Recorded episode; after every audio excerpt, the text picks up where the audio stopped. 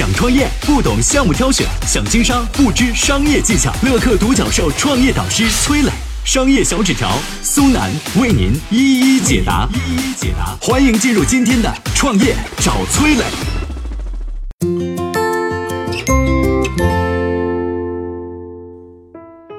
一年卖出十亿根油条，麦当劳、肯德基都是他的客户。千味央厨是怎么做到的？有请商业小纸条，请商业小纸条。你在麦当劳、肯德基、华莱士这些快餐品牌吃过油条吗？哎，你以为这些油条是他们自己生产的吗？啊，实际上哈，很多这样的连锁餐饮的大巨头，他们的油条啊，都是贴牌代工的啊，就是说直接点，就是别人给他们供货的。而这油条呢，还来自于同一家企业，叫千味央厨。说这家企业呢，一年能卖出十亿根油条。说说这个千味央厨哈。二零零五年，肯德基啊想卖中式早餐，这自己不太会做啊，觉得费劲，想不好想不明白怎么弄，于是放下身段，拿着一套油条生产的标准，拿着一套行业标准，找人去求做代工啊。三全呐、思念啊，这这造水饺很有名的一些工厂，中式的这些产品的工厂、食品的工厂，都把肯德基给拒绝了。啊，说这没法做，做不了。哎，肯德基垂头丧气。这时候名不见经传的有一家公司千味啊过来了。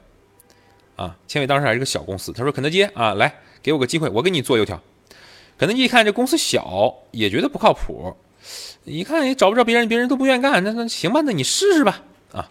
为了这么一根油条，千味按照肯德基严格的标准，召集技术人员试验了一年，满足了肯德基的要求。本来大伙准备开香槟庆祝了啊，这大单子呀，肯德基还是不满意，说你这明矾油条跟不上时代了啊！消费者重视安全，希望吃到不添加明矾的油条。哎呀，这千味公司本来要喝庆功酒了，杯子一摔，回去说继续做实验啊。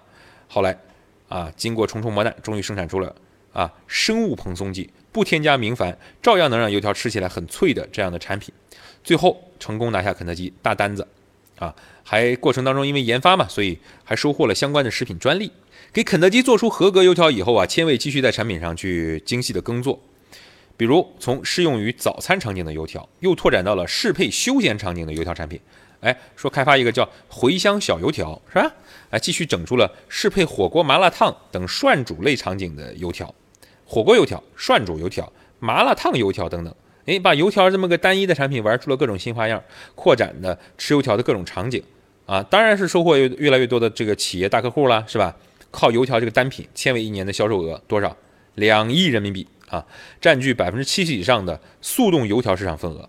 不止油条啊，肯德基的蛋挞呀，很多快餐店的什么麻球春卷、汤圆啊，呃，现在据说啊，也都是千味央厨在大面积、大范围的供货。有一个问题哈。这些快餐连锁品牌都挺有实力的，那为什么自己不请面点师来做呢？而找一个千味这样的企业来供货呢？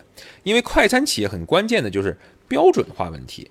我说我请一个面点师做东西啊，口味大小难免会有差异，这就无法保证把餐饮做成工业品，是吧？面点师也会制约快餐企业的扩张，成本还高，人工最贵嘛。所以找一个稳定的供应商是。呃，连锁餐饮企业省去烦恼的一个好办法。千味正是靠着给知名快餐品牌供货，在他们严格的测评体系下，用一套标准化流程制作出符合要求的产品。有了大品牌的信任背书，自然其他的餐饮企业也来主动寻求合作了。未来餐饮行业竞争啊，大的连锁的巨头带起来，将会整个是一个供应链的竞争。谁能通过供应链管理来有效控制成本、提升效益，谁就能实现品牌在全国大范围的快速复制、成长、扩张。前端决定强弱，后端决定生死。